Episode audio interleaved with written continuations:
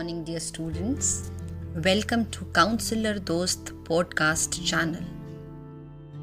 I'm Jaspreet Kaur from KV High Grounds.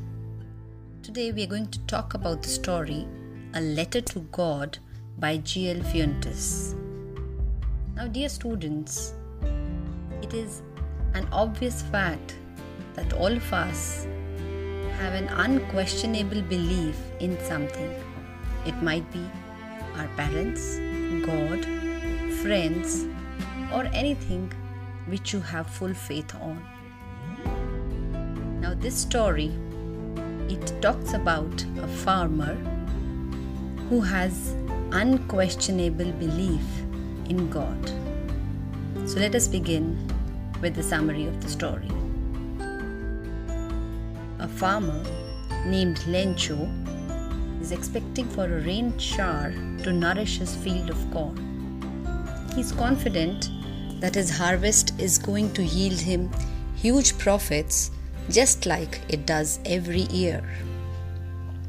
To his utmost excitement, rainfall did happen, but sooner it turned into a hailstorm, destroying his entire crop field. The damage posed a threat to the family's survival as their entire livelihood was dependent on the heir's produce. Although disheartened, Lencho had firm belief in the Almighty. He knew that nothing is hidden from God's eyes. So, on the following Sunday, he writes a letter to God asking for 100 pesos.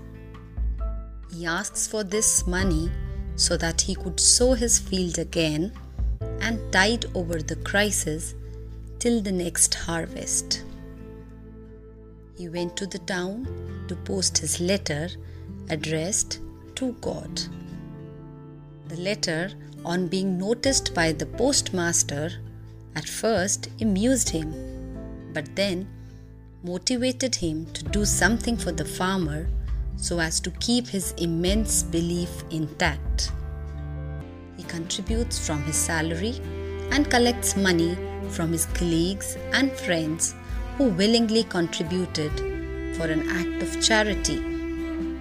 To his dismay, he could only collect 70 pesos, which he wrapped in an envelope, writes a letter with only one word, God, and addresses it to Lencho to make it seem like a reply from God. On having found the letter, Lencho is not at all shocked, but instead he gets angry on finding that the amount is less than what he had expected.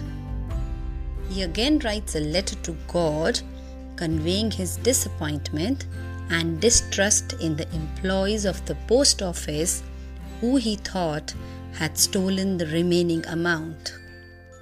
In this letter, Lencho had complained to God that he had received only 70 pesos and God must send the rest at the earliest.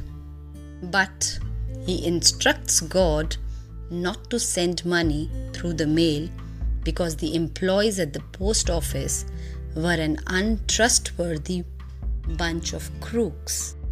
Now, in this chapter, A Letter to God, we learn that faith in God has the power to move mountains and satisfy our needs.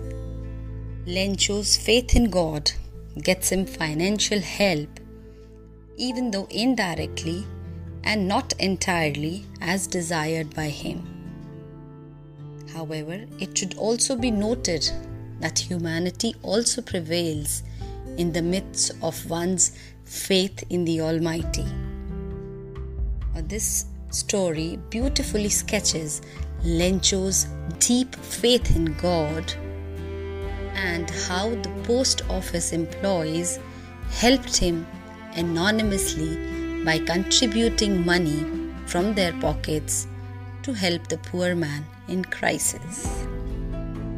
So, the main message which is imparted through this story is that no matter what, the situation is, one should have complete faith in God.